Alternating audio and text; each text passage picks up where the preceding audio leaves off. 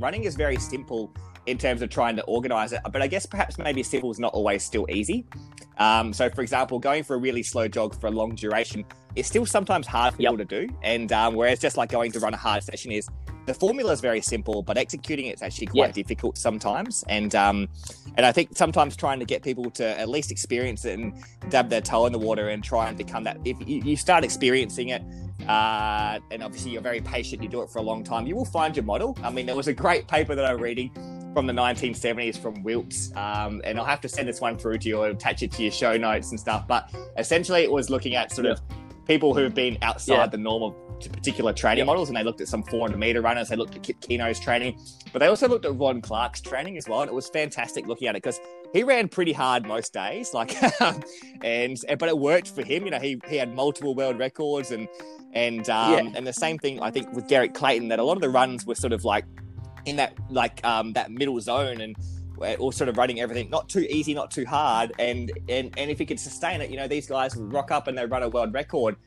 I, I guess yep. maybe they're very adaptable humans. Their tissue stress might be quite adaptable, and uh, and maybe that's there was magic in the fact that um, they had other features that not everyone has, yep. and and so as you can see people you know assess what you would call making training errors but for one person it might not be a training error it might be their training protocol where for another person it will be a pure training error so that's why that, that human individual variation is really important to try and learn over time and that's the, probably the biggest thing I've noticed with coaching. I'm starting to find some athletes don't need to go to the well at all, but they can still do it on race day, and they just respond beautiful to a threshold type model of training.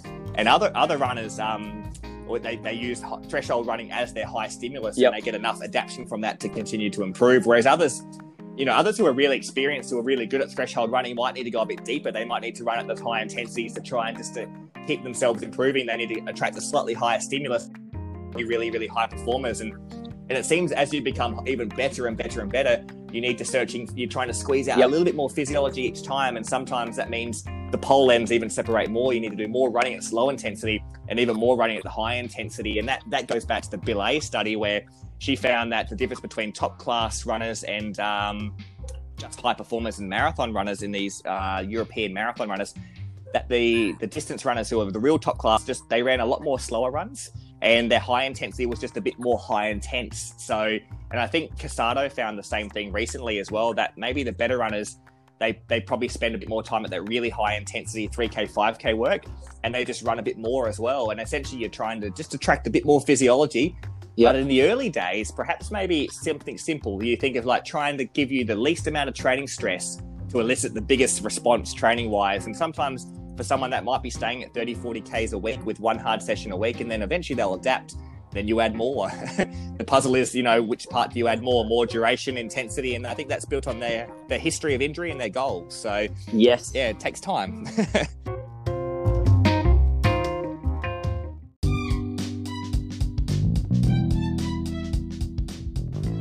Welcome to the Run Culture Podcast. My name is Dane Verway. I'm an experienced runner and running physiotherapist.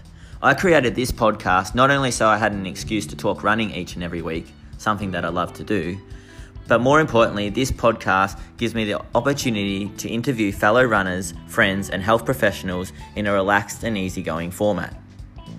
This podcast is designed for the everyday runner, so we can all live, learn, grow, and enjoy everything there is to running together. I hope you enjoy the show.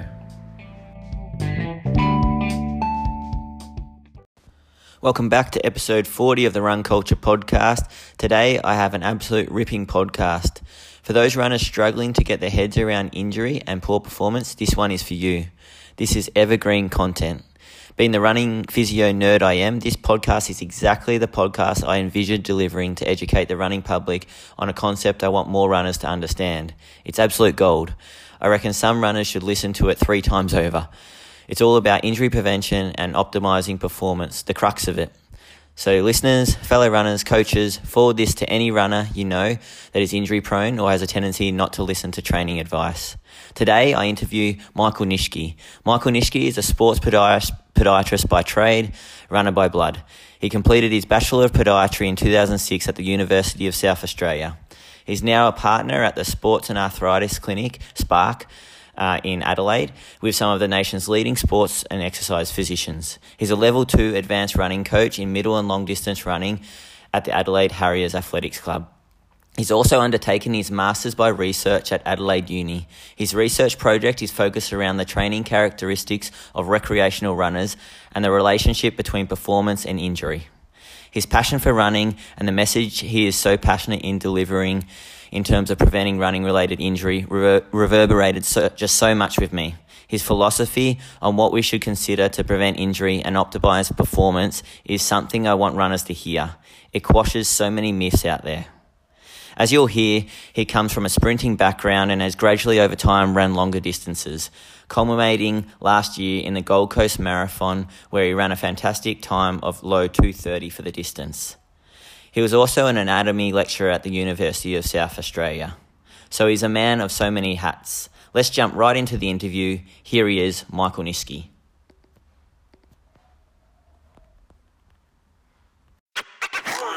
So I, I used to lecture human anatomy at um, at UniSA, and as soon as I decided to take on uh, my postgraduate um, uh, you know efforts, it's I, I, definitely pushed that one aside as well. Yeah. Uh, so that became that was like a part time sort of job. I was going every sort of you know into the cadaver lab, and that I was really enjoying that. To be honest, that was probably something. Awesome. Yeah, and probably enjoyed that more than anything else. Um, but I guess what happens after four or five years when you want to contribute to the research, yeah, that takes over and different institution as well. So I'm now doing my, my postgrad at Adelaide Uni, whereas UniSA was where I was lecturing. And I still do guest lecturing for the podiatry students in the third and fourth year. Um, but that's very quick, sort of sharp, acute lectures. They sort of do block teaching, and I'll go in for three to four hours and, you know, cover footwear or cover, um, you know, load management, for example. So that's pretty, pretty sparse. Yep. Yep. Yeah. And how old are you? I'm 34. What I was trying to work out is like, because you've been graduated since was it 2006? Yeah, it was a three year. So how old were you when you started uni? I started 18, and uh, it was a three year degree. three year, yeah, yeah, yep, yeah. Oh, yeah, okay, that makes sense. Oh, I was thinking like I don't know, I mustn't have done the maths right. I was like, oh, that, does that mean you finish year twelve at sixteen? Yeah, it's it's funny. So it's sort of I suppose three year degree was always sort of uh, a bit amusing podiatry wise, but we had large contact hours. I think the the course is definitely four years now, and um, yep. and the contact time's a bit less. So it was sort of just a bit more condensed into uh to a three year course. You know, we had up to thirty contact hours uh, a week in second year, so which is not as you don't hear that as often in allied health anymore. So, yeah, yep. yeah, okay. Um, and then you started your career as more a sprinter and a high jumper. Yep. So uh, I grew up in a country town called Loxton, and uh, I enjoyed enjoyed enjoyed living in the country. I suppose I played all the sports like football and basketball, etc. But um, definitely uh, loved athletics and was probably. I mean, obviously, you're at school. You know, you, if you're the the top echelon of, of athletics, it doesn't mean a lot. But um, I took it a bit more seriously after about year ten or so, and had a coach in, in Adelaide who'd, who'd ring me every Sunday, and we'd do it by correspondence. But I definitely was uh, predominantly a 400, 800 meter runner, and uh, even when I moved to Adelaide, like I first, I guess in South Australia, the pro running was relatively popular here, um, which would be things like the Bay Sheffield and the Stawell Gift. And I joined a, a pro running stable. And um, yeah, my first three to four years when I moved to Adelaide, so when I was doing my university degree, I was predominantly running, you know, gifts, so 120 through to long sprints like 550 meters, and even st- yep. stepping up to the 800 and things like that was not as common. But um, I definitely probably gravitated towards 400 800 meter running just with the type of runner I was. Yeah. Is it true that you've got a PB of 11.1 for 100? Yeah, yep. I ran 11.1 twice actually. Um, I actually ran um, I ran faster than that, but we had a, a 4.2 tail that was just over 11 seconds, yeah. but um, it was under 11.1. But I actually um, tried to message one of my coaches from 2004 to see if he's got some footage um, from. I won one year. I won the won the a 120 race in Mount Gambier, and it's probably the best shape I was in. And it was a week after I ran the 11 1 6, I think it was. And um, but it was on VHS, so he has to put it onto uh, he has to, has to go back through the archives and, and put it on disc for me. But um, yeah, no, I definitely spent more time sprinting and and uh, and uh, but definitely was still better over 400 meters than I was over 120, even though you sort of gravitated towards the 120 because in pro running there was a bit more money associated with those races. So yeah, yeah, yeah. Yeah. And high jump, like, what did you get up to with your high jump? Yeah. How high did you jump? In high school, I jumped uh, a meter ninety, so um, oh, wow. so it was obviously all grass orientated jumping through there, and um, and probably when I got to year eleven, that sort of stopped, and I sort of took up more the distance running, well, middle distance running and long sprinting at that stage, and um, but yeah, no, I sort of was really enjoyed high jump in the younger days, and I think probably playing basketball, you know, you would back when the internet first came out, you'd sort of download how to increase your vertical jump sort of thing. you know, yeah. can I touch the ring? Can I dunk the ball? And, yeah. and, uh, and obviously high jump sort of was associated to, you know, probably playing a lot of basketball as a kid. Yep. And and then what sparked the interest like to go longer and longer? Because like last year, that was probably the first time I met you was after the Gold Coast um, marathon where you, you ran a really good time and you were just over 230 um, and and then like I was looking through all your PBs, and you've run 15, just a shade over 15 for five, and a bit over 31 for 10k, and and a 70 minute sort of half marathon.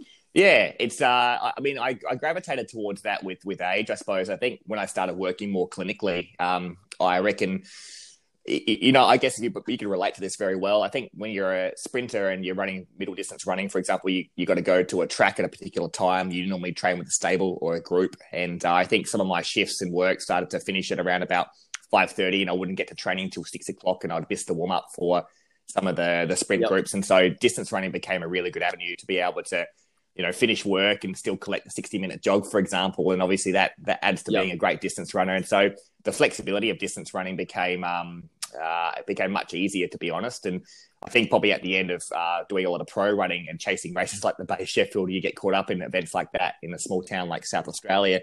But uh, I enjoyed some of the fun runs, and I definitely wasn't. I'm definitely working against my physiology a little bit. I think I'm not not the greatest um, distance runner in terms of maybe genetic makeup, but um, the beauty of distance running is that you can just, you know, the, the the, evolution, the adaptations are built on years, not built on weeks. Whereas sprinting, you know, yeah. weeks time you can get yourself in a really good sprinting shape, but uh, distance running doesn't really work like that. So, yep, yeah. What what what was the training like when you were doing the sprinting? Like, what what were you just doing? Like a lot of um, uh, you know, shorter, shorter, sharper sessions. Um, yeah, it's a good point. Like I trained with a, a, very traditional pro running coach when I first moved to Adelaide. Uh, we did what we call what he called the Jim Bradley program. Um, Paul Young, who was a coach of uh, guys like Clay Watkins. We had a really good stable at the time. Clay was a 45 9 runner for 400, and and we had other sprinters like Duncan Tippins, who was a 46 400 meter runner. And he, he, the coach won Stawell back in 1985, so he had a large passion for pro running. And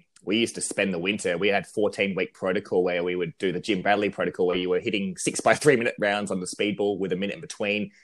Um, sit ups, oh, yeah. push ups, chin ups, dips, squats um, uh, yeah. by five reps, uh, by five rounds of that. So, and then we'd do testing on the seventh week and the 14th week. And, and then we go out and do some strides basically. That was the whole winter. Um, nothing more, nothing less. It was just, you know, it was all muscular yeah, okay. endurance stuff in the gym. And then, then come uh, the, I guess the, the pre-competition phase. We would do things like, um, uh, like larger, rep- like say, like shorter repetitions of 60 to 80 meters um, out to what he called 50, 20, 50s or ins and outs, where you run 50 meters, accelerate, and you jog for, or sort of float for uh, 20 meters and then accelerate for 50 meters. And you would complete between eight to 12 rounds of that. And you would literally do this almost uh, five to six times a week.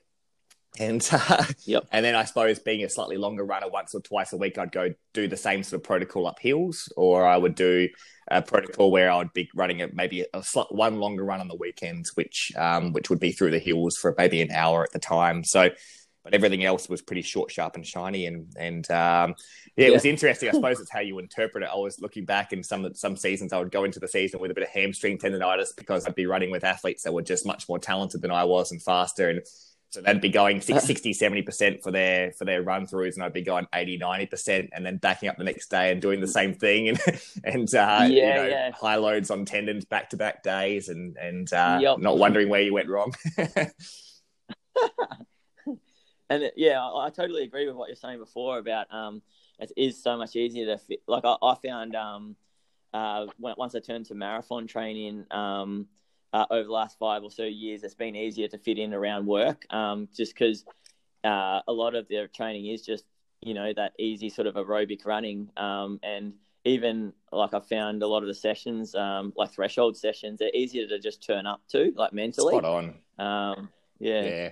Yeah. Um, It's great. It's, so it's, is that what you found like when you tur- turned to sort of you know running the longer stuff? Like you found that as well, like just mentally, and um, it was just easier to to fit it in from that side of things as well when you've only got like a shorter amount of time. Yeah, too. most certainly. And I, I even think when I first started distance running, you know, I, I went to a model um, traditionally where you would run uh, with a group with, you know, maybe three sort of moderately hard sessions or hard sessions per week, and you're jogging in between, and even not sort of having the intuition or the knowledge of the sport, um, and definitely not the science knowledge of the sport. You know, I probably ran every day relatively hard, and and even even Yep. those scenarios like coming from a sprint background not having the just the general um, load behind me for example like you i would still develop a few of those traditional overuse type sorenesses like achilles tendinopathy etc just from running a bit too hard but um, i think when i got to about 30 i, I mean, when i joined the adelaide harriers for example like i took a lot of pressure off myself and um, and i sort of went back to running sort of two pretty hard sessions per week on a tuesday and saturday. And the rest i was just trying to build up my time and jogging. And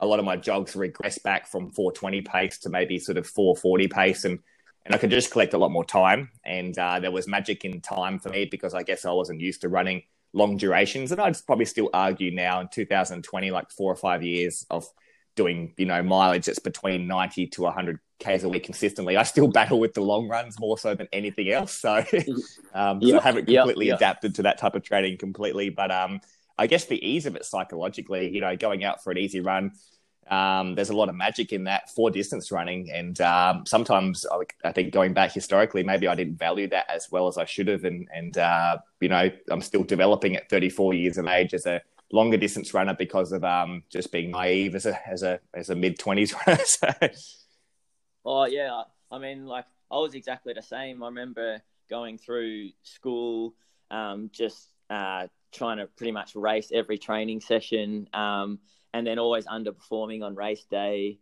um, and not knowing why. Um, and it and it really really hasn't been until sort of yeah, I suppose the last um, yeah probably eight nine years that I really realised the value in just um, yeah some of my easy runs are even f- above five minutes per Yeah. k now. Um, and um, yeah, it it um, it really has um, like like it really has helped um, me like um, turn up on race day um, uh, and and not and uh, and perform when I want to perform. Um, so yeah, um, this, this sort of leads us to like because I read um, on your um, website um, so at um, the sports and arthritic clinic um, about your philosophy and I really liked your philosophy. It said like your aim with most um, runners that you treat um, as a, a sports podiatrist is to uh, create sustainable um, habits and consistent training and, and um,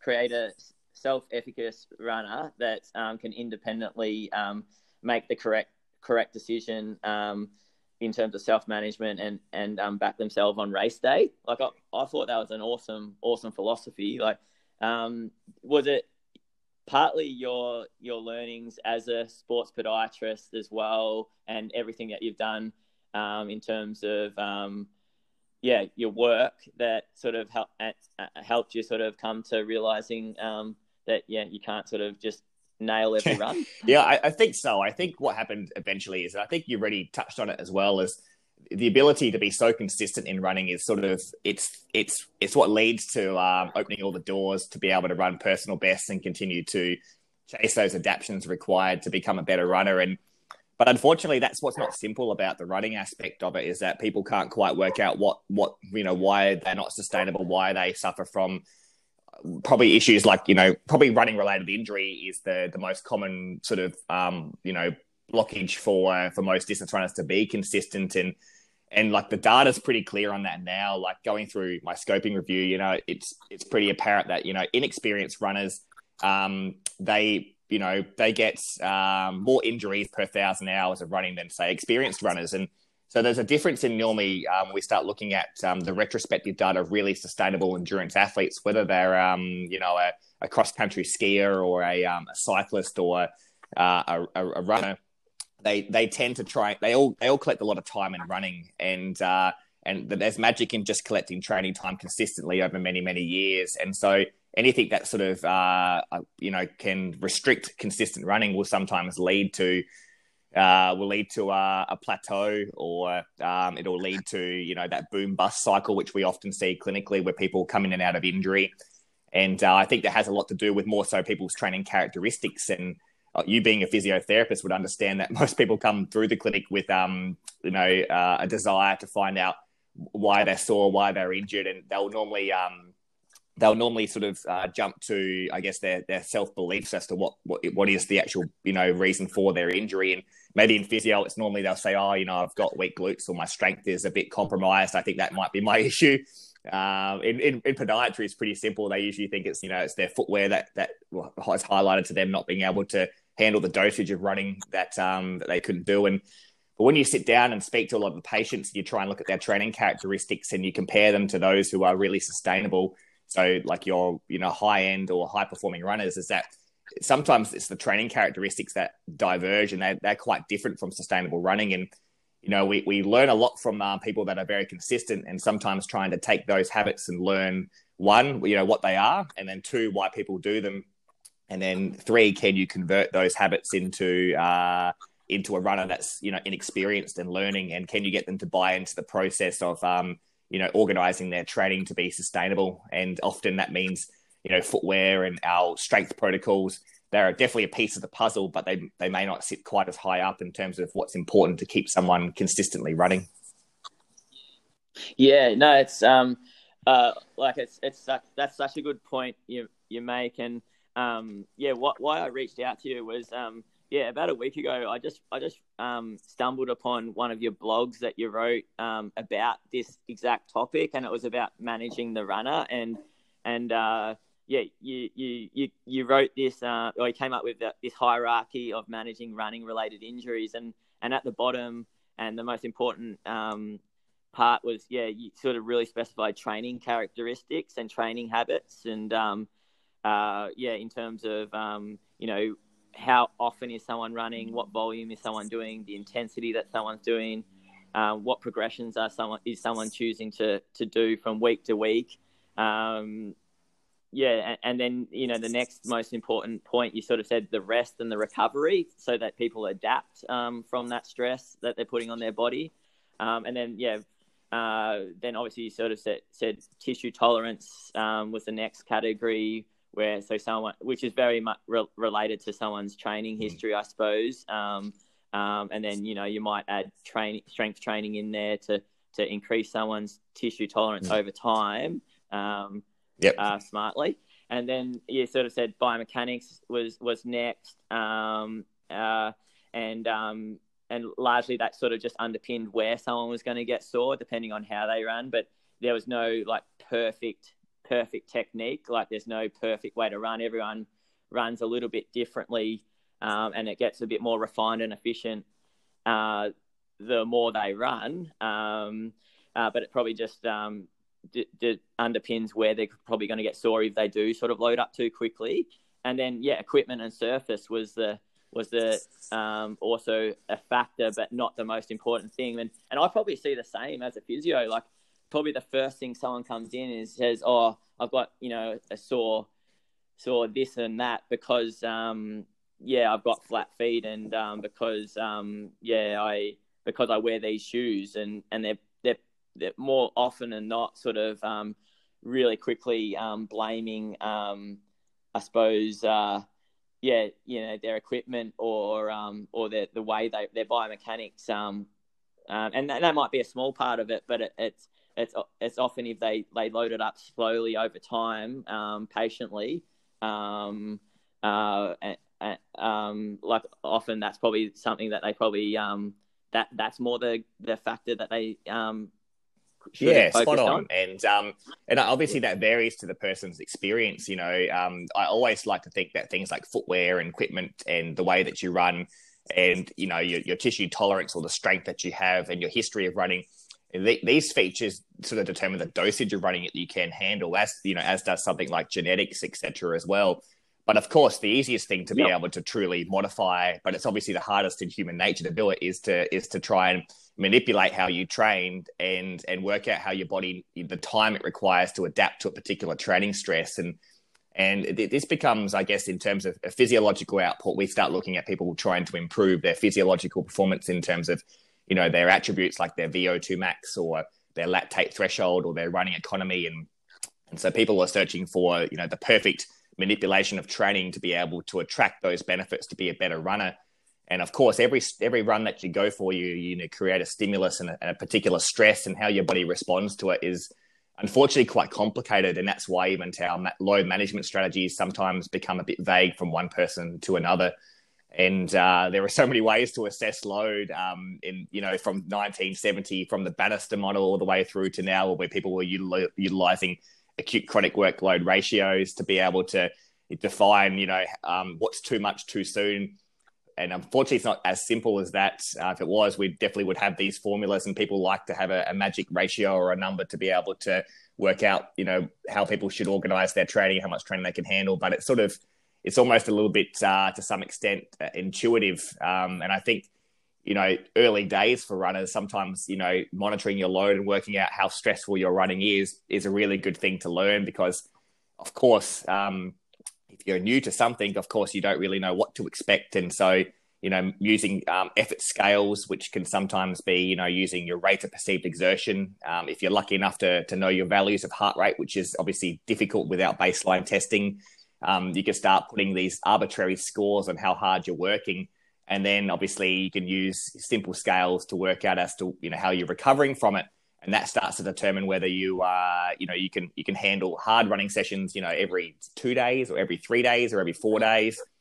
Um, but normally what happens is people will go out and experiment. And uh, if they if they're less experienced maybe their intuition's not quite as or their expectations of what they're meant to feel like might not be as in tune. And so they'll go out and they'll usually make a training error they'll get injured and they'll learn that way so eventually they'll be able to eliminate the process yep. by making the errors over time and i'm definitely one of the runner who has learnt by uh, making many errors. And um, but I've I've trained with people who who arguably you know have really good self intuition to their training, um, either from experience or just maybe their personality traits where they can make good decisions and they're happy to uh to work out when they place their hard run or take an easy day when they need to, and then they become very sustainable. And those runners interest me because I think um, often when you select some of the best endurance athletes, we look at their physiological variables, and that's that's very important. But sometimes looking at their behavioral characteristics as to you know why they choose their particular training models and why they choose to run hard on those, why they can go deep on race day, but maybe um, they don't need to do that as often in, in general training.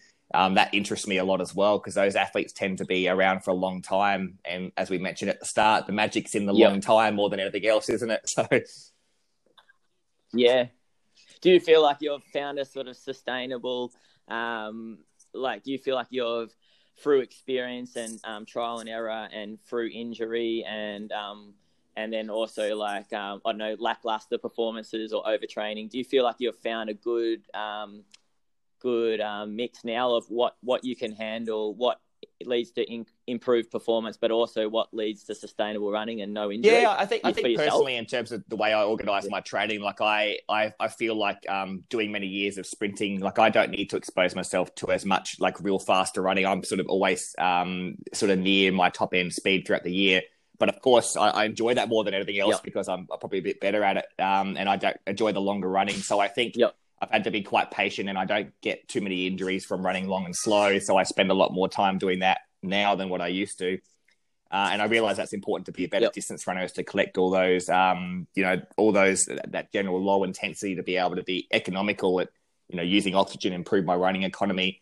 And with no real injuries from doing that model, like I find that to be the guts of my training these days. And and what and twice a week I'll I'll still try and work hard. Not always I wouldn't go to the well in most of my running sessions, but I'll normally um, you know, run to create a higher stimulus and probably takes me three days to truly recover from them in terms of recovering like even perceptually. Uh, and um, yeah, I mean, having a history of um, more calf issues and things like that, I still utilize different types of shoes to try and you know reduce my loading on calves and and I still obviously I think my yep. my stride probably a bit shorter now than what it used to be because of the volume, and maybe that protects me from um you know particular injuries compared to say when I was a bit younger and had a longer stride and maybe had higher peak loads going through each step. And so I think almost that's yep. your body almost works that out intuitively. You just need to you know sit back and listen to it. And I'd love to be the person that can handle, you know, three hard, high intensity sessions per week and and a long run on a Sunday and then jog in between. I, I probably don't have the adaptability, uh, either genetically or maybe the history attached to be able to handle a model like that. And I definitely have tried many times, and and I think you, I think eventually you work out that the, the, the magic is in yeah consistency. If I don't miss, you know, four or five weeks of running throughout a year, um, I I can perform really well, and we definitely see this in in our high performing athletes. They're just so consistent, and uh, and but you know we see high performers who do you know go through boom bust cycles as well, and um, so there's you know sometimes I mean, we are having a, a, a, debate with a guy that I run with saying that you know is it necessary to get running related injuries to be the best you possibly can be, and it's I don't know maybe maybe you know maybe at the end of the day you are trying to push new boundaries. And the beauty of distance running is that you know after you do a certain amount of load for a period of time and you do it consistently eventually your body probably doesn't get as much adaptation to it. So you have to change something and it's usually one of those training characteristics yep. you're either adding you know another frequency so another run throughout the week or you're adding another duration so a bit more yep. time onto your runs extending them or you're intensifying them and um, it's sort of not until you you know need to actually increase your training load um, to get an adaptation. Um, you know, if you start to plateau, well, then there's a time to actually you know add a training characteristic. But um, even now, like I'm reduced my training load a little bit, um, coming back from a small injury uh, back in December, and uh, I feel like I'm you know only just adapting to 80 k's per week perceptually, whereas I think prior to the injury, more like 120 k's a week was my running and oh no, I'll probably be able to get back there. But right now, I feel very satisfied with adapting to 80Ks a week. And if I feel like I was not adapting and I was plateauing, well, then I would, I would add a bit more. And I think that's the fine art of it, isn't it? You're trying to attract a little bit more stimulus um, for more adaptation without trying to overstress it to set you back again. So, yes, yeah, yeah. No, it's um, it's so tricky because we're we're all trying to get better and perform better. So you have to stress the system.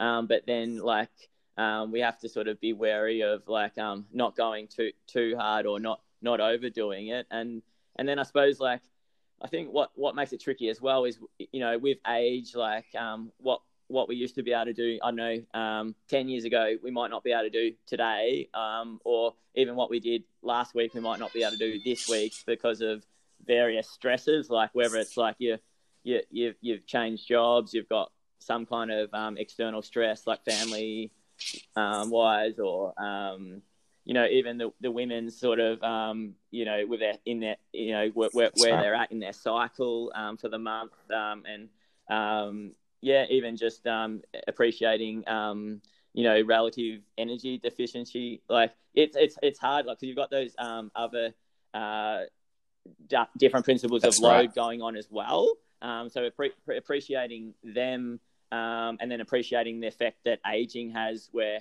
um, you do lose a bit of muscle strength as you get older too. Like so, a lot of people that I've, I've seen, like they go, "Oh, but I used to be able to do this," um, uh, but then you sort of have to sort of go through, well, what have you done since? And um, or um, yeah, you know, that was ten on. years ago.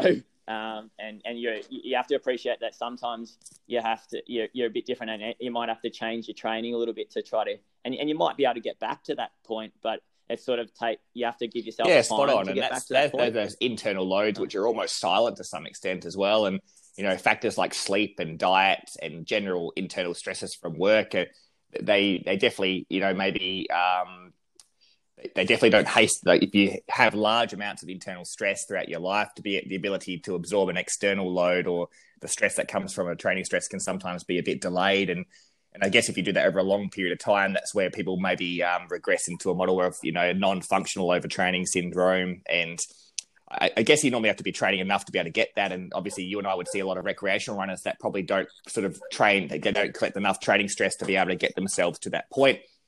Um, but of course, they can also influence, yep. you know, you know, tissue repair as well, and that's definitely something we deal with on a daily basis. Is um, particular training models will probably load different tissues differently, and uh, and that, that's an important feature for sustainability and uh, meaning that you know if i'm i can't collect the absolute speeds i used to um, and relatively they feel hard but absolute speeds definitely not as good as when i was when i was 24 25 and and probably another factor to that if i you know collect some really fast sprints at the end of a, a running session um, you know, I can't. I probably used to be able to do them back day on day on day, and whereas now I can probably separate them by two or three days in a year. My tendon's probably still sort of slightly reactive to them, so um, and that's an important piece to actually sort of modifying someone's training model, particularly for their history, but also their injury history, and obviously accommodating their age. You know, if someone's battling tendinopathy, a lot of the time our treatment protocol is to just really just to modify the training characteristics. We can normally keep these people running a lot of the time, but you're actually accommodating their history and accommodating their injury status and someone may have achilles tendinopathy and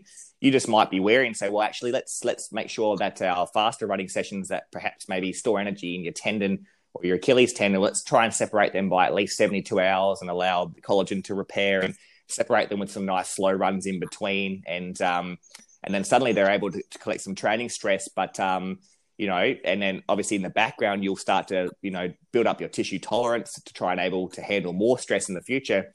And then suddenly you're creating this pathway to keeping someone running. And a lot of the times, if people take time off running, well, the risk of injury related to not running becomes higher again. So the key, the key is always trying to keep someone moving yep. forward, but it just might be for a, a, bit of a sacrifice of one characteristic and uh, you know increasing the focus on another characteristics. And you could almost make the same debate for patellofemoral pain we often see this in recreation runners who sort of, you know, are you know increasing their volume for the first time, and so larger accumulative loads. And we say, well, actually, maybe for a short period of time we can't quite collect those um, those accumulative loads. So maybe we turn this running session into a shorter duration, and at the end you collect some strides or some short hill sprints where the peak loads are higher, but the duration's less, and this might decrease um, loading on patellofemoral joint, but still give them a training stimulus that allows them to continually move forward. Yep. So they're still running, and you've just altered their training characteristics um, in both those examples. So you've given an example with the Achilles um, um, tendinopathy and also knee pain. Um, so both of those um, runners, you're still keeping consistent. You're still running, but you've just altered their yeah, their spot on. And obviously, there's slightly. points in time where these things probably aren't as realistic. If someone's a sprinter and they have Achilles tendinopathy, it's pretty tough at that point in time because they normally need to collect sprint training to be um to be better at sprinting. But for a short period of time, maybe yeah. you're tempo running them, for example. So you know you're keeping the the tolerance of the um the tissue like the, the threshold of pain a bit lower and they're still exposing the tendon to load but not the provocative load or as much provocative load so Meanwhile, in the background, you may strengthen it, but same with knee pain as well. Like a lot of the times when we see iliotibial band syndrome and in runners sort of doing their first trail races, they start descending. There's a lot more braking loads, and and we get that traditional lateral knee pain. And often we sort of, you know, we can we, they don't get pain until like you know the 10, 20, 30 minute mark, and sometimes you know you're getting out for a 10, 15 minute jog and then trying to get them to place value into doing you know six by 200 because there's still a training stimulus attached to it. They're still running, they're still hitting the ground it may not be preparing them for their ultra marathon, but if they're doing that rather than resting, um, they're definitely closer to getting back to what they need to do once the tissue starts to heal. So you're just trying to yeah manipulate characteristics and get get the runner to buy into doing something a little bit different to still collect the training stimulus, but maybe offload that particular tissue by yeah by just changing the mechanics that are associated to faster running and slower running. Sometimes make a big difference. And, and while I said biomechanics is probably not as important for risk of injury, a lot of times when you look at training organization, your biomechanics um, organically alters from running slow to running fast, and the tissue loads obviously follow suit with that as well. And and that's why I think just general training organization and that variation throughout your training cycle arguably becomes um, you know preventative of injury by itself. You're allowing one tissue to adapt while you're still getting a training stimulus the next day by running. You might be letting you know your tendons adapt in your lower leg by jogging slowly the day after, but you're still getting a great aerobic stimulus from the slow jogging. So so, like once again, you can sort of use that. Like you're changing the training characteristics by training, changing the intensity. By changing the intensity, you're changing where yeah, the load yeah, is spot on. I think that's that's a great way of putting it. Yeah, yeah, yeah, yeah. And that, like, I, I, I mean, biomechanics are important. Like, um, uh, uh, like, don't get us wrong. Like, I, I mean, I had a patient last year, um, who I was I was just racking my brain. Like I, I spent about three months with him, and he had patellofemoral pain, and um, uh, I'd I'd um, uh, been doing all these strength exercises of his hips um, and um, his quads, and and uh, we tried we tried um, various different footwear, and um, uh, we we tried um, getting back to running, but all we Yeah, could okay. do was get up to 800 meters. Um, and look, yeah, um, I, I actually didn't try, and, and it, it'd be good to have my time again. I didn't actually try running Yep. faster with him. We just tried jogging. Um, but uh, as soon as um, then I got him in the clinic, and I was sort of like a last sort of roll of the dice, and and I saw that his knees were just Yep. like um, touching each other as he was running. And I was like, oh, let's just try to um, try to run like we're running on a line and running Yep. your foot either side of the line.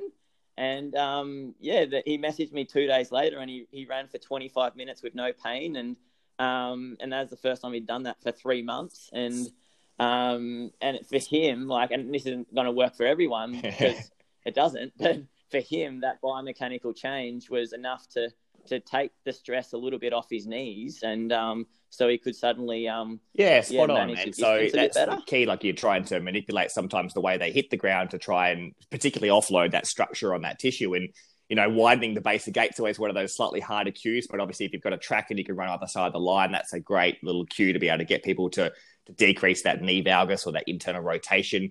Um, that you may be associating to the running injury. And the same thing goes when you look at someone run in that sagittal plane. And we often know, even from Chris Napier's work, that sometimes higher braking loads can be associated to to running related injury a bit more as well. And we often see perhaps maybe runners um, sort of landing in front of their center of mass a bit more, especially the less experienced runners and and higher braking loads may be associated there. And so you might be getting them to stand a bit taller and uh, you know increase their rate of stride to a small percentage, and that might be enough to put them underneath the threshold of um, Yep. you know of of essentially their knee pain occurring. And but I guess I, I guess a great example that when people Yep. increase their step rate and keep the pace controlled, a lot of the time that becomes a great strategy to decrease those those big peak loads going through the lower leg. Um, it- but obviously, you know, if you're Yep. getting someone to go out and run maybe um, 10 by 100 meter strides or 10 by 200 meters, you know, perhaps maybe they're going to automatically take a higher stride as well. But not everyone will do that. Some people will go out and they'll run, um, you know, they'll run that 200s and they'll overstride even more, and that might highlight their knee pain, or because it's less duration, it won't highlight their knee pain. So sometimes cues are required, but trying to manipulate a particular um, type of running session. So often, you know, there seems to be a, you know, you watch a 100 meter Olympic sprint final and know, everyone's got high knee lift, everyone's really tall postured, and, and you see the sort of this similarity because everything's very mechanically efficient, trying to use as much energy from point A to point B. Whereas when you run a marathon, it sort of goes the other end of the spectrum. They're trying to be as metabolically efficient as they can, so they their body regresses to a, a gait that essentially is um, the best gait for their running economy for that particular duration. And um, we're trying to become efficient at those. And so often when we look at training models, if people tend to go out and run the same run every single run three to four times per week, let's just say, um, I, I guess you know we definitely see it's part of part of my postgraduate. We're trying to see what lower performing runners do compared to higher performing runners, and we started to see uh, early trends. Obviously, we need to look through the data, but early trends of people sort of regressing to their easy runs being a little bit harder, and their um, the harder runs not being quite as uh, hard. They're a bit easier, a bit easier. So maybe each run ends up becoming almost the same load every single day, and those tissues don't get time to adapt. And you can imagine that if you're doing a threshold run compared to a jog, you, you, you, globally have to overstride a bit more anyway, don't you? So that's just sort of what happens. And so the loads are a bit higher. You know, if you're running a relatively um, fast pace for you um, each day, perhaps maybe the loading rates is what we can be either controlling the, the intensity of that, or if you want to continue to run the intensity, well, then maybe we need to be able to manipulate the training gait so you can handle that degree of load uh, as well. So it's a bit of a, picking and choosing. You're either changing someone's characteristics or sometimes you're changing someone's gait attributes or accommodating it with footwear, for example, as well. Yep. So it's so individual, isn't it? Like it's um, like you, you're taking into account someone's like past history of their injuries and where they've overloaded in the past, and and maybe their um, biomechanics or their how they're structurally made, and and um, you know, yeah, maybe their their habits of when of how they run, like their neuromuscular habits. Like you're just sort of taking that into account, um, and and then also um, trying to um, make the and then you're looking at their past Yeah, history of on. training as well, their Yep. training age. Um, yeah, and, and you're sort of accommodating all that into sort of um, one sort of, and then you're, you're trying to make some decisions off that um, and, and learn from what's failed in the past and, and what can you do to sort of maybe um, get that area that you're overloading stronger, but then maybe also off. Yeah, that's right. Well, and I mean, there was a um, great an systematic review from Adam Hulme, who's a Yeah. researcher based in Queensland. He works in complex systems. Now, his, his work's really interesting. He worked with uh, Dr. Rasmus Nielsen over in the Run Safe group in Denmark, who do some great work with um, running related epidemiology. And uh, he sort of looked at dividing, you know, Yeah. your, your your risk factors for running related injury into modifiable and non-modifiable risks. And I think that's a really good way to think about it because I mean, some Uh-huh. of these non-modifiable risks, things like your running experience, well, you can't really modify that. You need to wait that out. Your previous injury history, you can't modify that.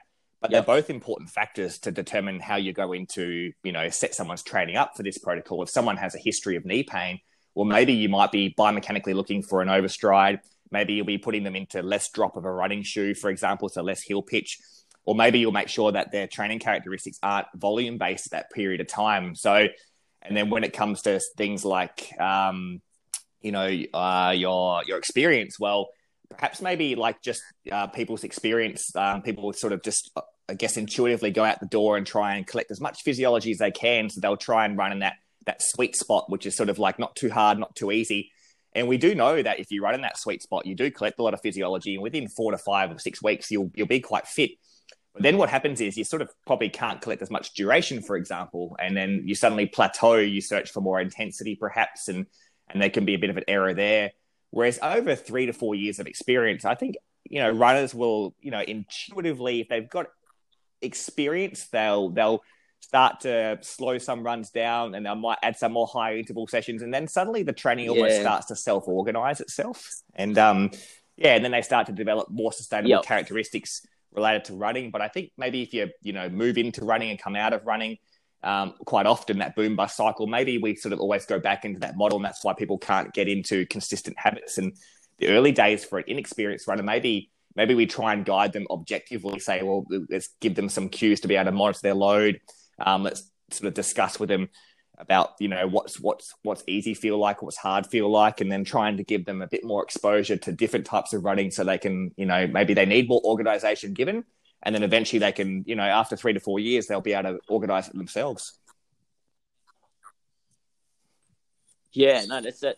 That's um, yeah, so good. And like, I also reckon, um, I just see so many people in a rush. Like they're just, um, like they just want to do it now, and they're so passionate, and they're, they're, um, it's like, it's exciting because like they they're trying to make a good change in their life, or they're they're, they're really enjoying their running, but everything needs to happen now, and they're not they're not viewing the whole picture or the bigger picture, and um, they're just trying to train hard every day and try to make it happen. Um, just just That's uh, they're- right, They're, not appreciating that it just takes time. Um, but yeah, I reckon you're right. Like some kind of diary, like um, uh, and I know it's hard to do, but like it, like if you just had some kind of diary where you're monitoring stuff like um, yeah, how fatigued you were or Yep. your your perceived exertion for that run, um, uh, your, your your overall stress levels, your overall um, yes, how how well you're sleeping, and um, if there are any aches and pains, so that you can better uh, gauge as you go, like if there's any correlations where, or maybe you're consistently That's starting right. to pull up sore in a certain spot, so then you can better change and and, and learn from it, um, and uh, um, Yep. uh, treat yourself as a as an individual rather than yeah get getting sucked into because you're off there often everyone's in a training group and, and you get inspired by the person you're running next Yeah. to and and you sort of start copying what they're doing and and just and you know that's that's good and all but to be Yeah, some I agree. Um, you know, some people can it. move into a, and a group scenario is a fantastic thing to talk about because, you know, obviously, you know, in terms of intensity in relation to the, the running duration that you're going, if you've got a big group of um, runners training together, um, probably the actual, say, if you're going for a group jog or a long run, arguably, you know, the intensity you're running at protects the best runner in that group that period of time. He's probably doing it relatively easier than everyone else. And people new to the club might be coming out and they might be regressing to a, you know, they might be running at four millimoles of lactate just going for a long run, for example, and wondering why they're sort of not getting the same training stimulus as someone who's really prepared. And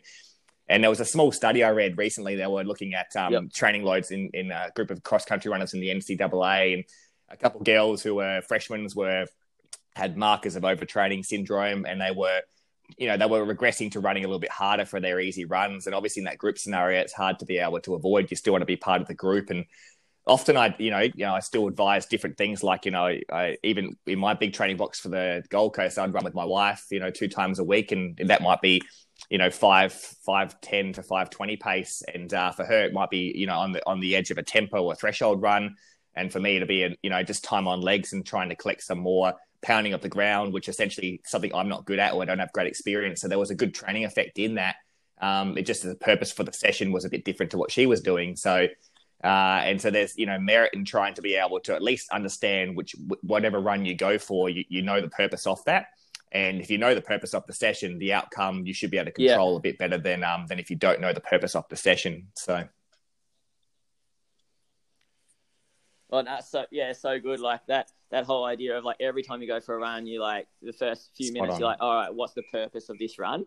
Um, and and I think if you can like be really clear with that, and it's um, you know, it's hard at the moment with um, you know everything the world's going through, through at the moment um, in terms of having the goals and but like relating it to your goal and and how does this run relate to my goal and and what my goal is and and not getting carried away yeah, with on. the group effect it's and, that, that that's that's um, super interesting like uh, uh, yeah. some some of my um, patients um, come through for yeah. the first time and trying to look at their or even explain their um their training characteristics a lot of the time you know park runs so accessible for runners most runners have been out and done a park run and you know, if they've run a fast park run in the past five or six weeks, I would do simple things like jump onto one of those. Like I saw you placed a running calculator up on on your your group page the other day, and I thought, and you know, I'll just introduce them to that and say, well, you oh, know, yeah, yeah. Um, if you ran as hard as you could on that park run, and you might have been 23 minutes and or 20, yeah, 22 minutes, that's about 415, 420 pace, and your threshold pace is more like about 440 and then you try and explain you know when you use these types of runs and what they're used for and then and then you sort of just design a template program for them, for example, and say, well, these are your easy runs. And sometimes people don't buy into that really easy run. They don't really enjoy running slow, but because it's like anything to, to be good at running slow, you sort of mainly, you, you sort of need to expose yourself to running easy. And then eventually it becomes quite comfortable. You become economical at it. But if you never really get, you know, expose yourself to running easy, it doesn't, it never really feels easy. Like if I go for a really easy run, I will still battle when I get to 90 minutes of running because I haven't done many 90 minute runs. So it's still a different yep. type of training stimulus and you still need to expose yourself yep. to it. And I think there's always a bit of fear with people who are introducing racing, they're enjoying running PBs, is that they run easy runs too often, they won't be able to go deep on race day. I still think if you go deep every now and then, like you still can go deep on race yep. day, you can still push a little bit harder hot RPEs or effort scales even if you're exposing yourself to easy runs relatively often, because we see that at the top end. It's just perhaps maybe if you stay away from, um, you know, eat uh, harder running throughout your training session weeks too often, perhaps maybe you just won't tolerate the effort as well, but you still might be able to go there. Yeah, that that um that relates pretty well to um the the research that you're um doing um, at the moment. Um, so, you, like uh, Michael, you're doing your your masters by res- you're a research candidate um, into training yep. characteristics at the University of Adelaide, and you're sort of um, diving into um, yeah, I suppose the relationship between performance and injury, um, and yeah, just how how we can sort of structure our training and and I mean, what have you found um, so far? Like, I know you're sort of just sort of doing. Yeah, we're currently in the process of a scoping moment, review. We're just looking like, at um, particularly runners and sort of um, the effects of well, you know, the, the training characteristics and how it affects performance and also injury risk. And uh, right now in the scoping review, um, in the world of uh, injury risk in relation to running intensity, it's a pretty vague area. And I was always interested in this because I thought perhaps maybe people regressing to particular training models I guess you'd probably be well aware of Dr. Stephen Seiler's work, where they would sort of describe a training model via how you would distribute the intensity. And these models can be things like um, a low intent, high volume, low intensity model. Um, a, obviously, a threshold model where everything's sort of in that middle zone of running, um, or a polarized model where people will sort of spend about 70 to 90% of their training in um, in the lower intensity, and then they'll distribute the last 10 to 20% amongst the threshold and the high intensity. And we, first of all, the high, whole idea was to try and run a prospective study to see w- what characteristics do recreational runners have and uh, divide people into high performers and low performers. Mm-hmm. And basically follow them for 20 weeks prospectively and, and, and take uh, two scales of intensity. There are many ways you can measure intensity, and um, we went with using a, a relative pace scale. So we used the Daniels formula, the V dot, and essentially what we, we looked at is sort of the time they spent in zones for their running, which obviously every measure of intensity can have a little bit of um, validity issues. Um, but we also got people to record their rate of perceived exertion using mm-hmm. the one to 10 Borg scale. So it, while we haven't run the data through that yet, the whole hypothesis yep. was to see, we, we, we sort of assumed that maybe the experienced runners would, would pick a model of um, a lot of low intensity involved and more a polarized model of training. And our recreational runners who were lower performers perhaps maybe yep. regress to more of a, a threshold model of training. So we, we're currently going through that data assessment now. And and then I guess what we looked at on the side, we took some qualitative data as well to sort of work out why people are doing their training models. You know, so we looked at those who were coached. So we had some really high performing runners who were self coached, and we had some low performing runners who were were actually coached as well. So we're, we're trying to see if people actually you know, adhere to a model that's prescribed. Just because someone actually um, is prescribed a polarized model of training doesn't mean they actually necessarily adhere to it as well. And uh, so, essentially, if they don't adhere to it, you know, yep. we're looking for um, little snippets of information in the qualitative data as to whether why they don't do it. You know, do they run for purely enjoyment? And we know that you know high intensity running seems to have a higher relationship to to enjoyment for many runners. Um, but what we have found is some of the qualitative data in the early days is that there are a lot of runners that really enjoy the low intensity as well, and uh, and that seems to be amongst those cohorts of runners who are very experienced. And so I'm looking forward to deciphering a few of like why people choose their particular training models, their motivation, and their, their training sort of the behavioral characteristic arguably determines whether they can sustain a training protocol or not.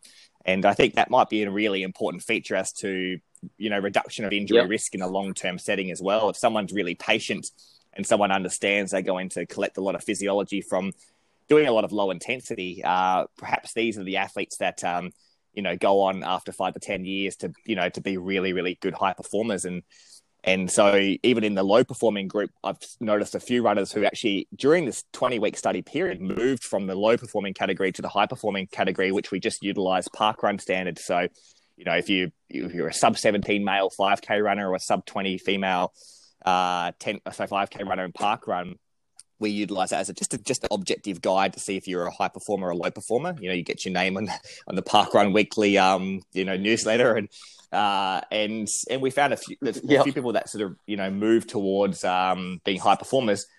They didn't pick a same. They didn't pick the same model as um, some of their colleagues as well, but they spent a lot more time training and maybe that becomes interesting because I think maybe threshold model of training gets you fit really quick within, you know, four to six weeks. And we know that in the literature, people have looked at high intensity training for many years. It's easy to grab people and give them a high stimulus for six weeks and see a great positive adaptation. But unfortunately, you can't really run studies for five to 10 years. It's not really economically viable to be able to do that. And so to see the benefits of low intensity well, that's probably built on years and it's built on patience. And um, and unfortunately, that still a research is a little bit vague. So all the data is done retrospectively, where you basically look at what the best have done and what their training habits were.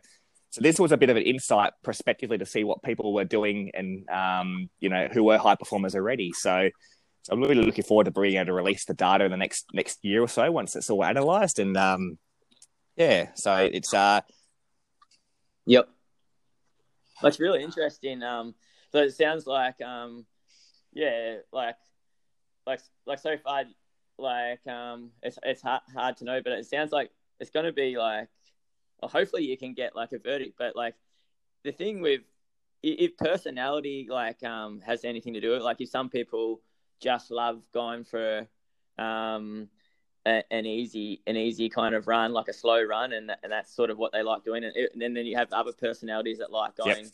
for really like that hard hard kind of training. Um, um, like I suppose, like do, do you reckon that will um, like that'll um determine the type of training that they like doing, and then I suppose. I suppose I suppose there's also that addiction to running as well. Like a lot of people just love going for a run, I suppose um, sometimes even if people like know um, what they should do or, or they're advised to do something else, they seem to just keep doing. Yeah, um, that's true. Yeah, it's sort of like when like you have doing, one of your someone who has a very stressful job yeah. and their internal loads are high and their family life's stress, And so what they do, they they get to the end of the workday and they go out and they run a really hard run and they add more stress to themselves. You think, oh, it sounds a bit counterintuitive, but maybe for some Yeah. reason that adds a balancing act somehow. But um, physically, it doesn't doesn't paint the picture of a sustainable model. So, um, so I think we'll probably. I mean, I think the future of trying to find Yep. out why people decide to um to pick their particular training model. Like I know I'm not a a, a really um a- elite runner and and I obviously don't have the behavioral characteristics of the one. I try to like I definitely have to work hard to to make my easy runs easy and my hard runs hard on the early days but now it seems to be very habit habitual. But often you know uh, you know I think you briefed it there as well that people sometimes become a bit addictive or to the consistency as well. And and we know we know that people sort of can, who people who run through pain there's been data people who run through pain too often or high levels of pain often can cause more running related injury and that's associated. But we also know that runners who are really experienced know what's a pain that they can run through, and those who are inexperienced maybe not be able to define what's something they can run through. It's like Yep. I've arguably had Achilles and insertional tendinopathy for the last two years, but it hasn't really been something that stopped me from running. But the early days, I was concerned by it. Whereas someone who gets that for the first time might actually stop Yep. their running because they think this is not normal, and then eventually, if they keep exposing themselves to it, they'll they'll be fine. Yeah. But, but there are other issues as well, like when you genuinely are sore and Yep. you you know you should take a day off, and then you decide to go out the door and you make it much worse. You, you decided because maybe you're a bit more you had that addictive personality. But The one thing that perhaps maybe we find with a few of our runners who are Yep. quite high performers and have quite good training habits is that they seem to be brave enough or confident enough in themselves to take two to three days off, knowing that that's a better outcome long term than say pushing through that run that day. And that's that's what's really interesting. And I think the answer of why someone Yep. does that lies in their behavioral characteristics more than even their their experience in running. So um yeah so those sort of things are a bit more complex uh, to try and find the answer but Yep. perhaps maybe that's almost a bit more built in perhaps Mm. Yeah. Yep. Yeah, and then um, yeah, I was looking through um, uh, that uh, paper um, that you put on my um, Facebook Ah, yes, group, yep. um, the other day um, by um, Stöggl.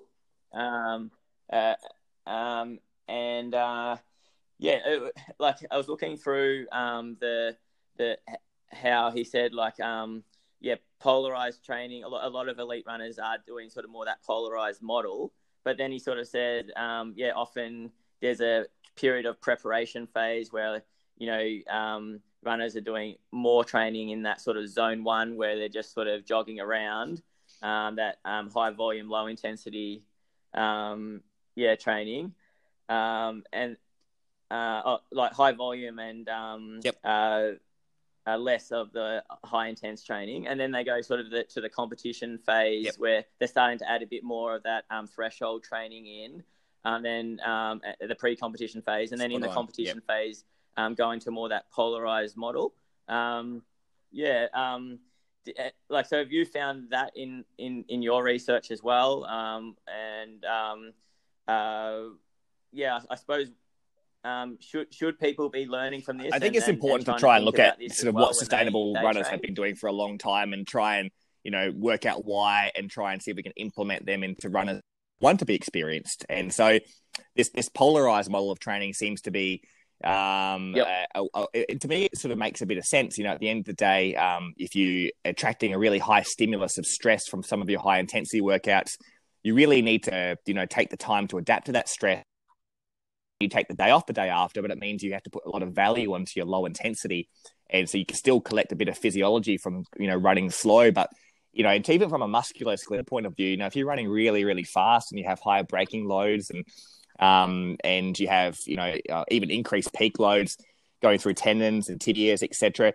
You know, for those tissues to take time to adapt makes sense to me. And polarizing your training and separating, you know, two or three days of um, hard running with easy running seems like this really sustainable model of training. And uh, the, the one thing you see with any endurance athlete is that they train for a lot of time. And unfortunately, to train for a lot of, well, fortunately, to train for a lot of time, a lot of it probably has to be at the lower intensity. And how you distribute your intensity varies a bit from this phase that you're in. You know, I running a case control with one of our runners last uh, two years ago who ran uh, a low 29 minute 10k, looking at his winter profile in terms of just looking at the paces he ran at you know, in in the winter, um, he did collect a lot more duration, closer to ten hours of running per week, and and around about maybe eight nine percent was sort of in those middle zones, the threshold uh, in the winter.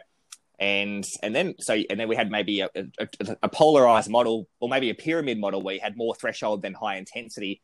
But then come obviously the track season when the requirements for 3K, 5K, and 10K were higher, he spent a lot more time at high intensity but the one thing that was the same between the models is that there was a lot of low intensity in both those models, but just how he was spending the high intensity sessions was different relative to running a you know a 10k and a marathon compared to running a track race. And uh, and I think that becomes really important in terms of obviously specific adaptations to yep. your particular training.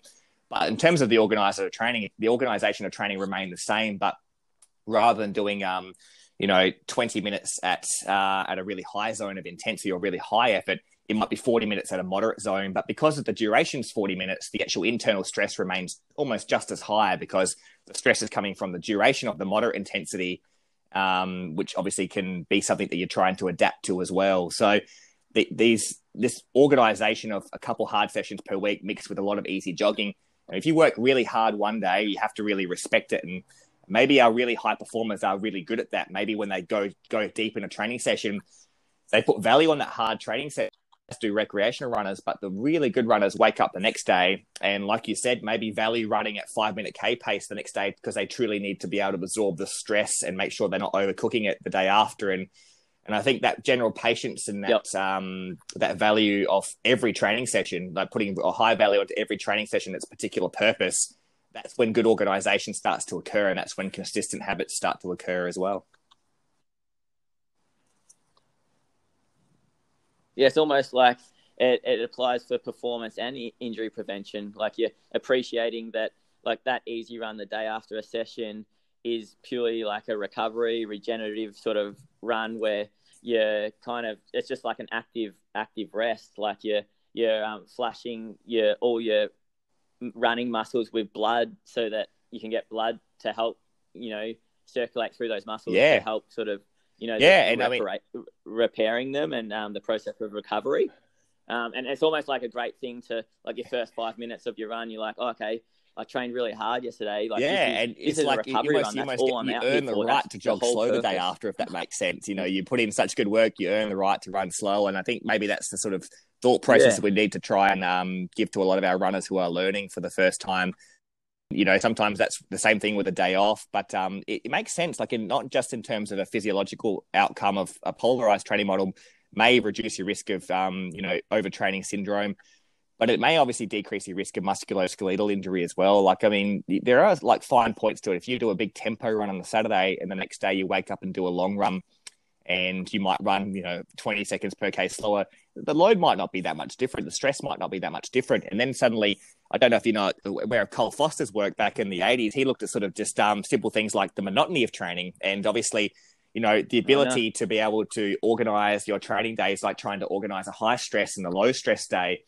and that to decrease the monotony of training. And uh, so, and monotony is not running the same course every single day. To be something as simple as let's say we'll just use the points of a, uh, you know, if you run at a particular heart rate for a duration one day and it gives you 100 points of stress, and then the next day you run for a shorter duration at a higher stress, but it gives you 100 points of stress, the training stress becomes quite monotonous. And a lot of the times, there are those days where you really do need to lower your stress compared to your high stress days to truly absorb them. And, and that's that adaptation phase of that hierarchy where that that that perhaps maybe that you know that Friday easy run or that Monday easy run arguably, while it's the least sexy thing on your Strava for the week, it arguably becomes one of the most important players to be able to absorb your high stress from your weekend of Saturday, Sunday, or your you know, or your hard Thursday session, for example, and and you have to value those easy runs as an as a as a point of being able to um, to absorb the stress from those really hard sessions.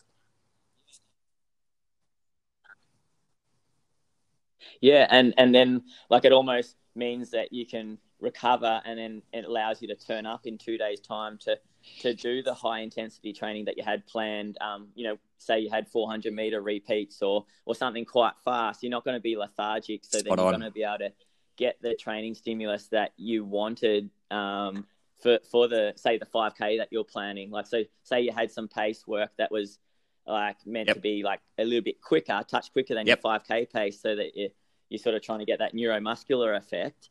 Um, um, uh, at that neuromuscular stimulus, like at, at, least you've recovered so that you can actually hit it. Rather yeah, spot on. So the day, yeah, you had a hard session the day after. You've um, got a recovery run. You feel tired, but you yeah. think, oh, I don't want to see.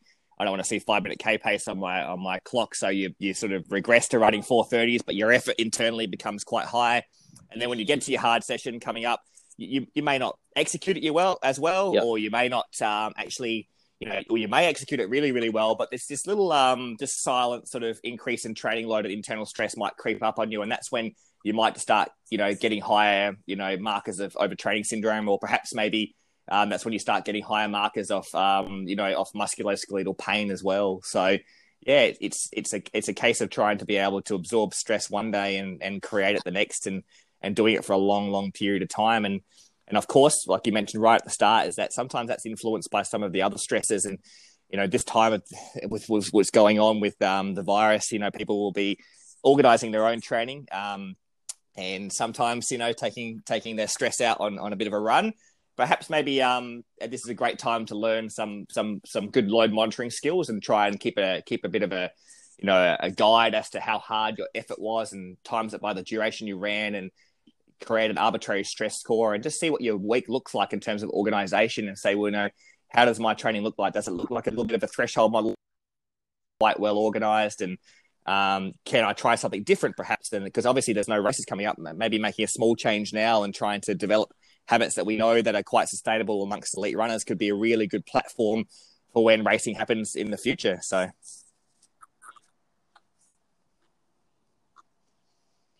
Yeah, no, it's um, yeah, it's such good um, info that we've covered. Um, yeah, like so far, and I feel like so many people like this is exactly the podcast that I was after. Um, when, when I wanted to get you on, like, because it's just the information that I want, like, a lot of runners to hear, because I feel like it's the information that um, trying to trying to get people to understand um, when you see them in the clinic, because yeah, so many of the running related injuries, it's it's because of like a mismatch um, in this area. But I suppose the, the tricky tricky thing is um, is that everyone is different, and and um, like we said before, it's um, I mean I've got a really good analogy. Well, I think it's a good analogy, uh, and I wanted to go over it. Um, uh, it's um, so my my wife, Jess, um, her nonna like makes the best spaghetti bolognese that I've ever had, and um, and she's um, 86 years old, and she's been making spaghetti bolognese um, for yeah, you know, um, sixty odd years, and um, and I and I and I suppose she's perfected her craft over those sixty years. Like,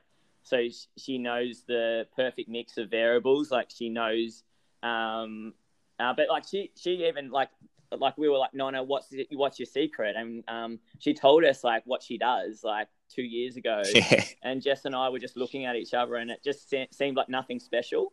Um, but and, and I think training is nothing special, but it's um, I, I, th- I suppose she's just learned um, learned um, you know like how to how to sort of like how what what um, ingredients yeah. to to to pick, um, how long to cook it for, uh, not to rush it, take your time. Um, yeah. You know, even even if she's hungry, um, she keeps it simple. Um, you know, um, she um, gives it heaps of care. Um, and she takes ages to marinate the sauce. Um, uh, uh, like she puts um, little bits of bone, like marrow in it, um, or steak and sausage, and I think yep. that just like yeah, fizzles over time. So she gives it plenty of time rather it's, than rushing it like we do. And um, yeah, um, and then she just makes sure that she doesn't um, overcook it or undercook the pasta. Um, uh, she doesn't like she's learned how much garlic or oil to add. She's just learned over time well, the best way to cook it to suit her and her family and, and, and our taste buds. And, and through it's through trial and error. and, and that, that's I think you hit the nail on the head. I think so the process she does is very simple, and I think that's that's running. Running is very simple in terms of trying to organize it, but I guess perhaps maybe simple is not always still easy. Um, so, for example, going for a really slow jog for a long duration is still sometimes hard for yep. people to do, and um, whereas just like going to run a hard session is the formula is very simple, but executing it's actually quite yeah. difficult sometimes. And um, and I think sometimes trying to get people to at least experience it and dab their toe in the water and try and become that. If you, you start experiencing it, uh, and obviously you're very patient, you do it for a long time, you will find your model. I mean, there was a great paper that I'm reading from the 1970s from Wilts. Um, and I'll have to send this one through to you or attach it to your show notes and stuff. But essentially, it was looking at sort yeah. of people who have been outside yeah. the norm of particular training yep. models, and they looked at some 400 meter runners. They looked at Kip Keino's training, but they also looked at Ron Clarke's training as well, and it was fantastic looking at it because he ran pretty hard most days, like, and, and but it worked for him. You know, he he had multiple world records, and and um, yeah. and the same thing I think with Derek Clayton that a lot of the runs were sort of like in that like um that middle zone and or sort of running everything not too easy, not too hard, and and and if he could sustain it, you know, these guys would rock up and they run a world record I, I guess yep. maybe they're very adaptable humans. Their tissue stress might be quite adaptable, and uh, and maybe that's there was magic in the fact that um, they had other features that not everyone has, yep. and and so as you can see people, you know, I assess what you would call making training errors. But for one yes. person, it might not be a training error; it might be their training protocol.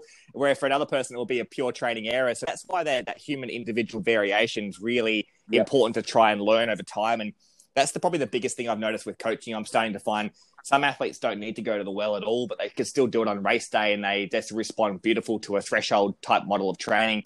And other other runners, um, they, they use threshold running as their high stimulus yep. and they get enough adaptation from that to continue to improve. Whereas others, you know, others who are really experienced, who are really good at threshold running might need to go a bit deeper. They might need to run at those high intensities to try and just to keep themselves improving. They need to attract a slightly higher stimulus, be really, really high performers. And and it seems as you become even better and better and better, you need to searching you're trying to squeeze out yep. a little bit more physiology each time. And sometimes that means the pole ends even separate more. You need to do more running at slow intensity and even more running at the high intensity. And that that goes back to the Billat study where she found that the difference between top class runners and um, just high performers and marathon runners in these uh, european marathon runners that the the distance runners who are the real top class just they ran a lot more slower runs and their high intensity was just a bit more high intense. So and I think Casado found the same thing recently as well that maybe the better runners they they probably spend a bit more time at that really high intensity 3k 5k work and they just run a bit more as well. And essentially you're trying to just attract a bit more physiology.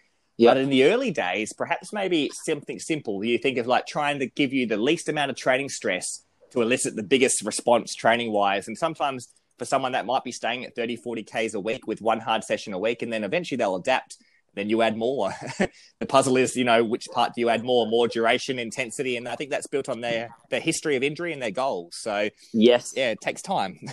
yeah, like it's it's it's so interesting what you're saying about um Derek Clayton and Ron Clarke. Um, because I, I, remember um reading something similar about De Castella. Like you, everyone knows how solid he looked, like how big his quads were and how how muscly his legs, his thighs were, and uh, uh, some people say like that was one of his biggest attributes because that allowed him to just tolerate, um, you know, 200k weeks just week after week. Um, yeah, spot and, on. Um, so like it shows that, yeah, but then like you know people get sort of um, roped into seeing that and they're like, oh, he did that, like I can do it. But it's, it's, it's just so different, and everyone's got their strengths and weaknesses, and you just got to play to your strengths.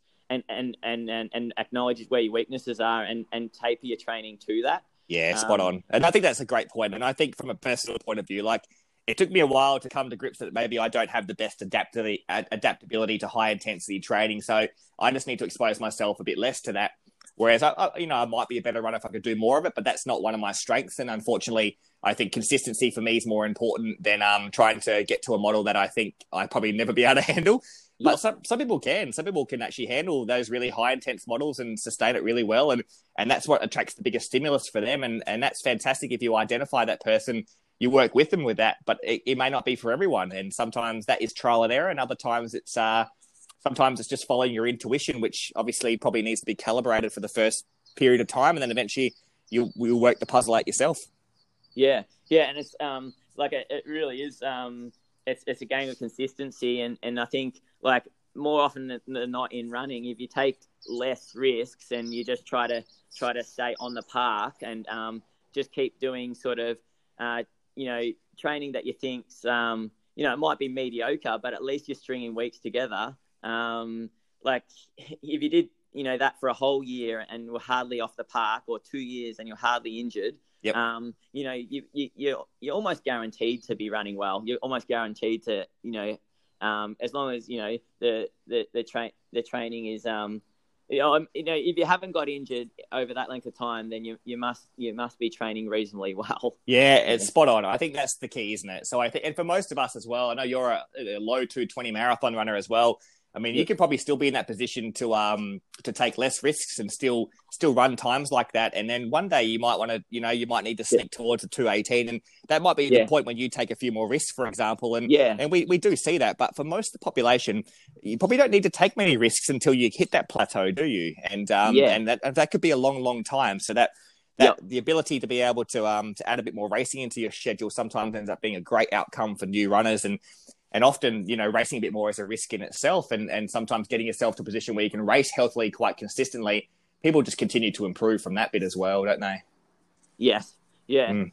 yeah I suppose like yeah it, um, yeah, I remember um, like reading like Tim Gabbett's work and, and him just saying that um, yeah, like the uh, more experienced sort of AFL footballers, um, um, like you know, say they've been playing for an, a club for ten years, um, and they've just been regularly um, on the roster, but they might have been injured for four weeks. Yep. Um, it, they often they often take the risk on them and put them straight into the first um, on, on, on ball, yep. Um, especially if it was a really important match, um, just because they they know that they've got the, the background and that huge, um, I suppose, yellow pages of training yep. behind them, yep. and so it's kind of like a calculated risk. But yep. I suppose when, when you haven't got that backlog of consistent training behind you, then then it, it it's um like that's when we're just seeing that boom and bust cycle. Yeah, definitely. And yeah. I, uh, sometimes there are chances you want to risk it, and uh, there are times you don't have to. It's like when someone misses their local fun run, for example, and they're really depressed about it. Well, there'll be another fun run four weeks down the track as well, and then eventually, by the time that time comes around, they'll forget about their injury and they'll get on with it. A different story if someone's lining up for the Olympics, for example, and they um and they have to take a few more risks at that period of time. Of course, there's and that obviously it's the same in AFL. There's a bit more money in AFL, and there's a bit more like reward at the end if they win games, so they can take a few more risks. But for most of our runners, it's sort of trying to say, well, if your Achilles are sore, how about we spend three or four weeks of just easy jogging, and in the background we build up your calf tolerance, and you won't lose it. I think You'll still be very consistent, and then suddenly when they return back to their their racing schedule, they won't be far away from what they were. But it was just trying to get people to you know stay consistent, but just try and modify a variable.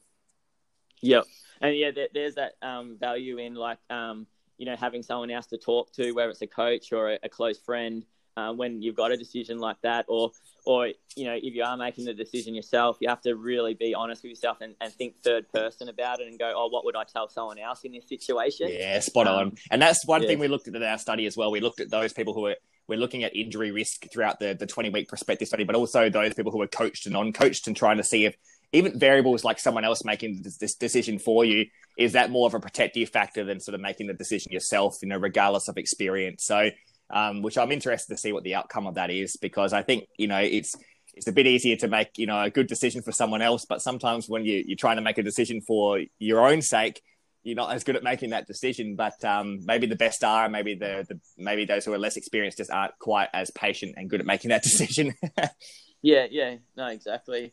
Um, oh, I'm just wary of how much I've taken up your time, Michael. Like, um, yeah, I'm, I'm, I'm so thankful for your time on this podcast and, and everything that you've talked about is um, being so valuable. Um, I just wanted to probably wrap up now, and um, uh, uh but I just want to um, like if, if if a runner like um you know is from Adelaide or South Australia or you know or um you know even um, if they wanted to reach out online like how, how could they contact you and where's the best place to um, uh, find you? Yeah, I'm, uh, I'm practicing as a sports podiatrist at the Sports and Arthritis Clinic, um, which can be found online. Um, I'm doing predominantly most of my consults at this point in time on, on telehealth, um, but I'm, uh, which I think will probably be the case for an indefinite amount of time. We're not 100% sure. But in terms yep. of just information and education, I still I still post stuff on my social medias. Um, the Sports and Arthritis Clinic on Facebook, but also I have a Twitter handle, which a lot of my research and update stuff for my scoping review process is being leaked each, each sort of week, where it's uh, it's just Nittaz N I double T A Z. Uh, and yep. they're probably the easiest ones to truly find me. Like I wouldn't jump on my Instagram; it's like mainly pictures of my cat. So, and um, and so what what's now for you, like in terms of um, yeah, life and uh, and running? Um, yeah, over the foreseeable future. Yeah, it's interesting. Like I will probably our Adelaide Harriers group probably won't uh, be running obviously as a group for much longer, and so I've sort of suggested for some, some of the runners to try and buddy up with one other runner and keep keep each other honest, perhaps in this period of time. So a couple of juniors that I coach and even one of the seniors, I'll probably run um, as much as I possibly can with them. Um, and I feel like with the juniors, how quickly they're improving. If I'm continuing to train with them by the end of the winter, I'll still be in probably PB shape because they're they're uh, progressing much quicker than what I um, what I am. So so I'll keep running, you know, 80, 90, 100 Ks a week. But uh, probably the biggest exciting thing in a couple months time my wife's expecting it well we're expecting our first kid in july and uh, so, oh, awesome. so, that'll be a bit of a game changer and um and so my yeah i guess probably in this this time at this moment trying to look after her and and uh, just trying to get a good balance and i think that's what our athletes club's been fantastic with we've got a lot of guys at our club who have families and have you know full-time work and uh, and it's just so easy to be able to um to communicate with guys with, with similar interests as well but um you know, research probably might slow down a little bit in this point in time. I've got great supervisors in uh, Dominic Thewlis from um, Adelaide Uni and Joel Fuller, who did some great stuff with uh, minimalist footwear. Um, his research probably probably in the last five or six years has been been fantastic work, and so uh, they they've yep. been able to sort of you know allow me to not put as much emphasis on the research at this point in time because of course things like you know your work and your family sort of prioritize and and uh, yeah, the ratio yep. continues to shift. So I'll just keep doing all the stuff that I'm doing and and, and try try yep. and keep finding balance and yeah, keep following the podcast and keep keep keep up the great work as well. So it obviously keeps us going in these solo runs. So it's enjoyable. Yeah. No, oh, yeah. Thanks, Michael. Um, yeah, we'll wrap it up. Um, thanks so much for everything that you've done today, and um, yeah, we'll um, keep in touch. Absolute pleasure, mate. Thanks, mate. Have a good week. No worries. You too. Bye. Bye.